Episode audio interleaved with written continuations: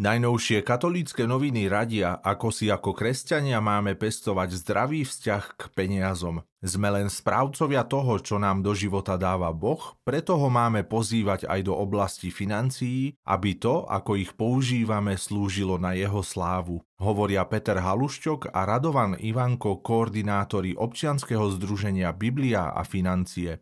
Spolu s odborníkom na investovanie Martinom Babockým približujú, čo to je finančná gramotnosť a ako by sa ľudia mali starať o svoje financie. Rozprávajú sa s ekonómkou Janou Pitekovou, ktorá hovorí, že ekonomické rozhodnutia robíme denne a preto by sme mali vedieť, ako funguje trh. Ekonómia nám vysvetľuje, že nemôžeme mať všetko. Nemôžeme mať pokojné rána, voľné víkendy, istotu mzdy, 40 dní dovolenky a zároveň vysoký plat, vysvetľuje pedagogička z Katolíckej univerzity.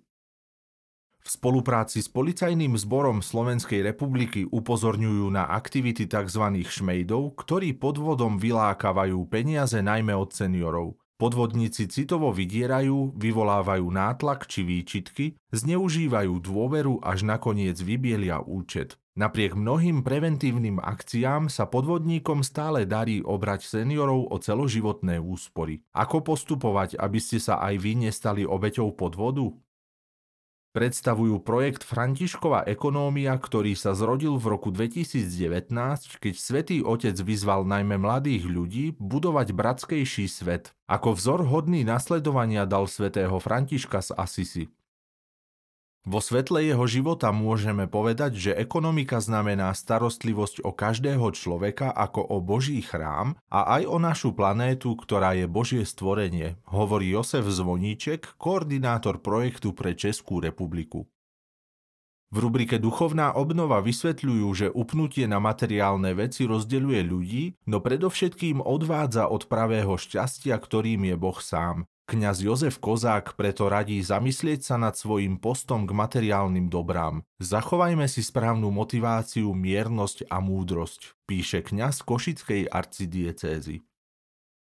Približujú kenský hit Peniaze cez mobil. Jedinečný systém posielania peňazí cez mobil s názvom M-Pesa umožnil mnohým ľuďom jednoduchší život. Na používanie MPSI nie je potrebný účet v banke, všetky transakcie prebiehajú prostredníctvom mobilného operátora a aplikácie. Táto služba sprístupnila miliónom obyvateľov jednoduchým spôsobom finančný systém a zároveň prispela k znižovaniu kriminality, pretože ľudia nenosia pri sebe hotovosť. Keďže toto číslo časopisu Slovo vychádza uprostred Petropavlovského pôstu, na obálke privíta čitateľov ikona bratského objatia apoštolov Petra a Pavla. Svetý Otec vyzýva v katechéze k bdelosti a ostražitosti srdca. Kladie otázku, čo sa odohráva v tvojom srdci? Možno človek nie je schopný povedať všetko, povie jednu alebo dve veci, nie však všetko. A preto je dôležité stále skúmať svoje srdce. Marian Zimmerman, najlepší slovenský bežec na 99.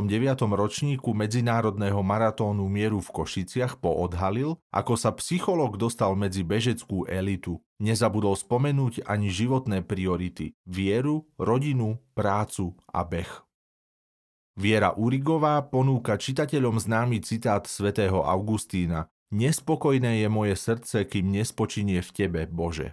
Pozýva vstúpiť do modlitby ako do formy oddychu, v modlitbe a tichu pred pánom, tak ako to robil aj Ježiš, keď sa v hektickom víre ohlasovania utiahol do samoty, aby sa rozprával s otcom. Šéf-redaktor Juraj Gradoš prináša na stránky slova známu a srdcu blízku ľutinu. Predmetom tejto fotoreportáže nie je ani bazilika, ani miniskanzen drevených cerkví, ale aktuálna výstava v galérii Mikuláša Klimčáka, ktorá ponúka pestrofarebný pohľad autora Štefana Kocku na Keniu a Peru. Diela vytvoril na študijných pobytoch, prinášajú veselosť i smútok, chudobu i krásu, životy domorodcov i misionárov. Na zadnej obálke časopis Slovo prináša zoznam budúcich kňazov a absolventov grécko-katolického kňazského seminára v Prešove. Aj takouto formou prosí o modlitby nielen za aktuálnych svetencov, ale aj za nové kňazské a rehoľné povolania.